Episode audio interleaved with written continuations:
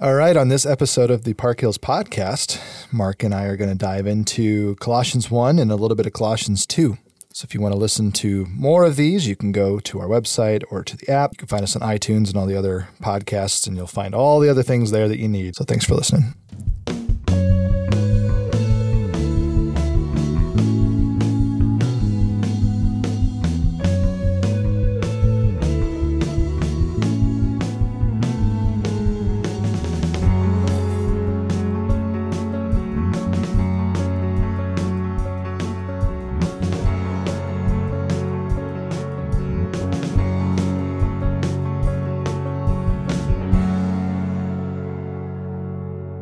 All right, so there's a bunch of little things that we could talk about with this passage, right? Yep. Colossians 1, 24 through 2, 5. And the w- first one that we wanted to kind of dive into is just this idea of the mystery concept. And so Paul says this uh, in verse 26. My eyes are getting bad. I'm getting old. Yeah, you said it. I didn't say it. He says, The mystery, hidden for ages and generations, but now revealed to his saints. And then if you skip down a little bit in verse 2 of chapter 2, he says, The full assurance of understanding and the knowledge of God's mystery, which is Christ. And so this is something Paul talks about a lot this mysterion, this, this something that's sort of cloaked. You know, sometimes we deal with the mystery as, you know, a movie that's suspenseful or something like that. But really the idea here is is something that has been hidden and when we find out, we're like, whoa, that's amazing. And the gospel really is that. I mean, the whole Old Testament is kind of lining us up to Jesus, and then all of a sudden Jesus is on the scene, and we go, holy cow, he's everything we've always wanted him to be. He's beyond what we ever thought he would be. And that's a really neat concept to consider, isn't it? Mm-hmm.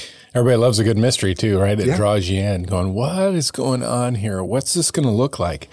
And here, the mystery, that whole previously hidden thing, is so significant because those of you who who have spent any time in the Old Testament reading about, it, you're going, "Okay, we know now with the New Testament what these references were talking about," and and if you don't know it, the, Old Testament is filled with with uh, clues about Christ and things that would have been a mystery, you know, as they were written and, and as the prophets would share them with the people. They would have been things that were there. There's just enough to, you know, something, someone is coming and, and yet you don't know the full extent of it. And, and here, what a, what a cool thing. This mystery now revealed to the saints mm-hmm.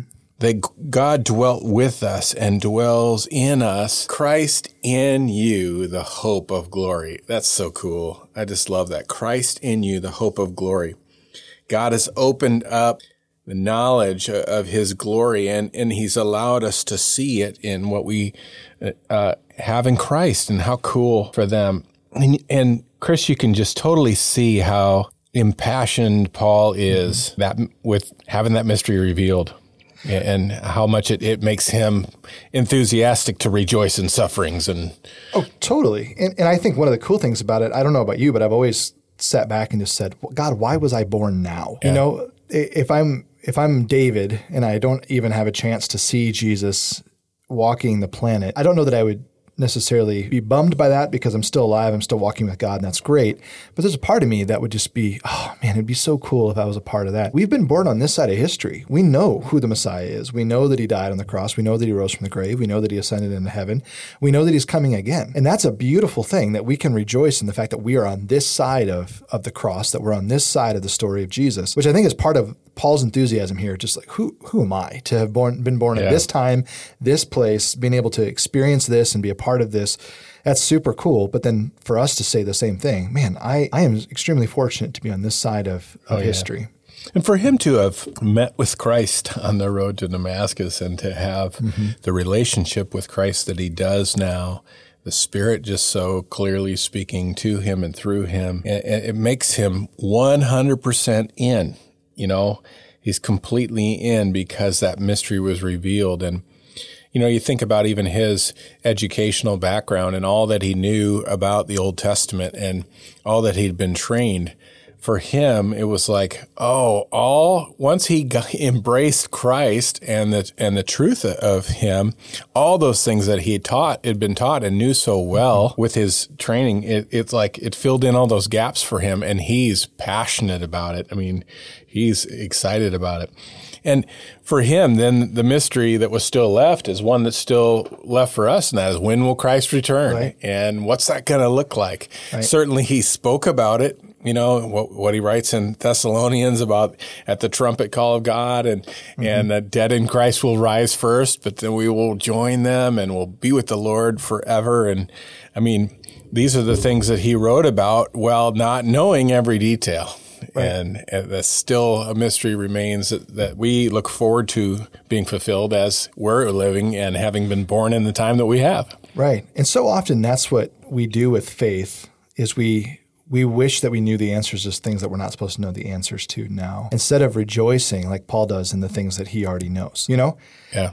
And, and it is this kind of both and or this either or, or this already not yet tension that we feel through the whole Bible. You know, in so many ways, Jesus has already done all of these things for us. At the same time, though, there's things that we wish he would finish you know, how many times this year have you wished he would just return so we don't have to deal with COVID anymore, right? Or yeah. how many times have we watched the news and thought, this disturbs me that this is happening in this city or this city, or I can't believe people are treated like this still, or I can't believe that anyone would stand up and honestly do that or do this. And we just go, Jesus, come soon. Like, I want this to be over. I, I want this whole place to end. But Paul doesn't freak out about those things. He just says, be different. You know, the church, we should be different in the world that you live in. And then on top of that, rejoice in things you know, but eagerly look forward to the things that are to come. And so sometimes as, you know, 2000 years later where we are kind of lazy about things, right? So like he hasn't come back yet, so we can kind of do whatever we want to do. That's not really how we should look at things. And so I think sometimes when we think about what's still hidden or the mysteries we still don't know, we focus on the wrong aspect of them or the wrong element of them as opposed to, all right, I don't know that, but what I do know is enough, right? Yeah. What I do know is more than enough. What I know is that God keeps his promises and Christ being revealed as that that mystery the solution to that mystery yeah. is a good example of that too. So knowing what we know of the promises of scripture is that he's coming and we're to be ready. Yeah, that's good. A lot of the things that Paul talks about in this whole passage is the the struggle, right? The sufferings for your yeah. sake, he says in verse 24, my flesh is filling up and what's lacking in Christ's afflictions for struggling. the sake of his body. right? The word struggling, toil, toil, like all these things. And so it, we wanted to take a quick few minutes just to talk about. I, I, understand a little bit of what Paul's saying here, right? Ministry is is a difficult thing at times. There's a toil, there's a struggle to it. But I also read this and I go, Paul's really struggling and really toiling, and it kind of makes me feel a little guilty. Uh, yeah. Maybe I'm not as struggling as much as I should. I've often felt that you know we, dare I say, just American Christians just don't suffer enough in many respects. Mm. I mean, we might take the most hits for just having a political position based upon morality and based upon scripture. And I'm not even just talking about aligning with a candidate, but with certain issues that are related to each each of the you know the parties or whatever. But right, and so we'll we'll take some criticism for that. But it, it's pretty it's pretty safe to speak the truth in our culture and in our time. I mean, certainly if you are invested in ministry and you're working with people and you're trying to see lives change, whether it's working with children or or uh, working with people who have had addiction issues or marital problems and people's people's pain and the struggle that people go through uh, I think when we truly love Christ, we bear bear that burden with them, and so in that regard, ministry has struggles. I always joke that ministry would be easy without the people, um, but that the, the, truth is that's not true because it's it's within God's people where the joy of ministry is too, and and I, I couldn't stand it without people. That's part of the reason why any COVID shutdown is so hard. It's right. not about it's not about the lessons we teach or sermons we do or music that's led. It's about people and, and the people of God coming together to worship and to grow and to know God's word together. So to me, that the suffering and the toil, the struggling is those things of, uh, is related to those matters of how can we get this person to take the next step step in faith right. or how can we see unity back in this marriage or how can we um, pray enough for for this prodigal to come back to faith and and those are heavy that are heavy burdens because we know what's at stake when people don't know Christ. Totally, and that's part of the struggle is we love people so much. We want to help them just see, you know, what could be, whether it's painting a, a, prefer, a preferred future for them, right? Just your marriage is this now, but it could be this mm-hmm. if you just start to surrender to Christ in these ways. Or what if your, you know, faith walk led you down this road and your future career looked like this? Or what if your fulfillment was no longer seen in this thing or this thing? What if you chose to see things through the lens of Christ? Those are amazing moments that we have opportunities to do. Yeah. And we, we, we are missing those this year more than you know we have in years past. But when I read Paul talking about the toil and the, the struggle, I totally get it. And I think you all do too. This isn't just a pastoral thing. If you're ministering in any regard with anybody, whether it's a you know a kid from Awana or a student in youth group or you know, a young adult or a college student or spouse or a child, like all the things that you neighbor, yeah, your neighbor, uh, you're you're ministering in some way. There's all this toil and this struggling of, am I doing enough? Am I really accomplishing what I need to accomplish? Why isn't it working? Totally. Is it ever going to work? Uh, and that's that's something that we definitely weigh and we feel that. But the other side of it is there's a joy of working really hard for Jesus, right? Mm-hmm. Yeah. For sure. And, and, you can tell that Paul's electric with it. He just is. And, and when you get a chance to spend time with people uh, of like mind in that regard, or maybe who are even more passionate about Christ than you are, it, it pulls you up. It raises, it ups the ante a little bit more so that you're, you're going, man, I, I want to be like that. I want to share in that. I want, I want it to be um, that way in my life, or maybe just that time together with other believers raises you up and and motivates you to continue on and to take it to a new level. It's cool. He he also starts to to warn here about plausible arguments. Right. And, and there's all different kinds of of ideas and theories about there out there. And, and plausible is this idea you know yeah these things are kind of true but really not in compare comparison to truth. So it's not about so much debated things. I think right now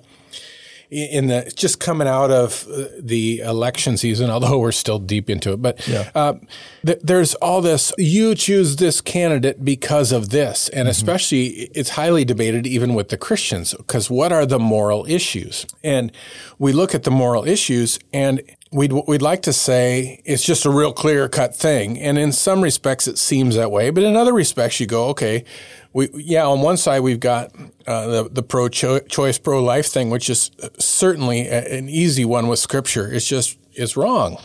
Abortion's wrong. Right. But then we go and look at how you treat outsiders, how you treat aliens. You can go back to go, okay, what's the deal at the border? Okay, which which is the, the right one there, or or how we treat people of of other races or mm-hmm. of other economic status. And so it's not so, this isn't so much about debated where it's kind of like, okay, yeah, you're kind of right there, but you, but we, but what about right here? This is more, uh, things that start out kind of sounding like truth, but lead to absolute falsehoods, right? Yeah. And whether we're talking about, you know, a few episodes ago, we talked about Gnosticism, for example. Mm-hmm. You could make the case that when you look around, you know, kind of the Gnostic argument starts with there's a there's a reality beyond us whether you want to call it supernatural or spiritual, that is, be, is better than the reality that we live in, the physical. And I don't think any of us would disagree that that's true, which is really the that's the base of the Gnostic argument. The problem is the Gnostics would then say we should then treat our physical realm in this way or this way, either denying ourselves or completely, you know, uh, consuming with our physical realm because it doesn't really matter and this is lesser, so it's not that big of a deal, or completely avoid it altogether and we should pursue the spiritual or the supernatural or something bigger than us. And I think sometimes we even act like that within the church, which sounds like a really plausible argument until you realize that the real storyline from Scripture and why Paul's pushing back on it in Colossians is that he wants the supernatural, the spiritual, to be brought to the here and now. He wants us to actually live it out right here. So then you read Jesus' prayer, you know, on earth as it is in heaven. That's not a request that's supposed to be super philosophical or outside there. It's let God use me to bring heaven here on earth. And that's a whole different way of looking at things. And so so that's sneaky. The idea of plausible argument is something that our culture might say or do that sounds right, but then when you really break it down and get to the bottom of it, it's like, oh no, that's not what the gospel is really all about. And, the, and we have to deal with that all the time, don't we? Yeah. And and we, we that's where we have to have a handle on truth because that's what helps us find our way through those things that sound right. Because a plausible argument, it, it's it's deception. You remember eh, when I spoke on in the message, I, I used you know Satan in the garden going, did God really say that? Um, knowledge would have helped there. Uh, a knowledge of going, yeah, actually, he did say that, and the knowledge that God is God, and you listen to Him and nobody else, then then helps you go. No, no matter how good Satan, the serpent, makes it sound, I must embrace truth. Right. And that's where we're so far ahead of even Adam and Eve to, for, to make it simple and, and, say, because we have the Word of God, we then know what truth is. So then it helps us sort these things out so much quicker. We don't find ourselves so drawn in by anything that's shiny, if you will. Gives us a little bit more clarity. He's not going to be done with this. He's going to talk about this more. Yeah. Yeah. It's something that's going to come up a lot in the in the book, and especially in the next couple of sections that we're going to deal with on this podcast, even. So keep listening, and we'll keep walking through Colossians together.